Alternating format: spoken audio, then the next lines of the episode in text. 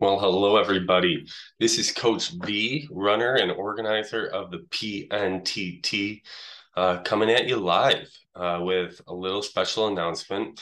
We're working on some new changes for the PNTT. We'll still have our normal podcasts and uh, opening up, and then hopefully we'll do some throughout. Although life's getting busier for me, so it might be hard to do some of that stuff, but we're going to do as much as we can for you because, you know, we enjoy this and uh, we have fun doing it. So uh, back there, I actually have the old PNTT trophy with a bunch of the names of past winners on it.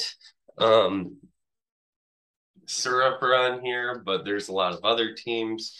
And I think we're going on our 14th PNTT. So this is what you could have won before the trophy broke. Um, now we have a different one, but you know, it's working. Right now it rains in Montpelier, who is still alive, kicking, peeping on. Um, but yeah, so Bill's kind of shot me an idea and I really liked it. Uh, so with 60 teams showing the PNTT this year, I was like, oh man, that's a lot of teams. How many are we going to get into the playoffs?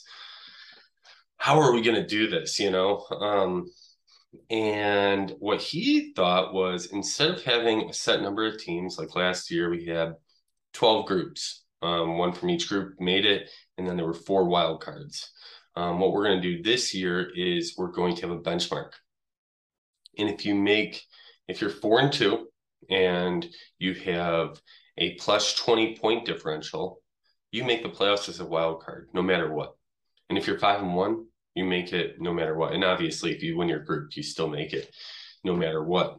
So, um, say, so depending on how many teams that is, um, we could have a lot of teams in the playoffs or a few teams in the playoffs, but that's going to determine how many teams we have in the playoffs. You earn your spot. And what we're going to call this is we're going to call it the cheese clause. Um, so the reason we're going to call it the cheese clause is because last year Yuma was four and two plus 23, and they missed out on the PNTT playoffs by seven points. Jefferson City was the last at-large team in the playoffs. So, um, so we're going to call it the cheese clause because they would have made it last year and they didn't. Um, and that name's going to live on forever. I told um, Coach Cheese that, you know, people forget who makes the PNTT playoffs, but you, you you'll never forget the cheese clause. You know that that that that's going to go on in infamy and um, forever. You know, as long as we have this tournament.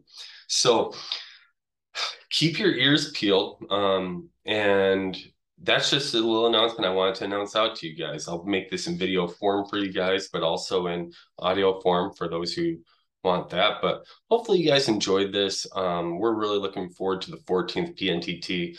Um, we're expecting it to be one of the best we've ever had. Uh, see if someone can take down the mighty Montpelier. And um, yeah, so enjoy your weekends. And we look forward to the PNTT coming up. Good luck, everybody.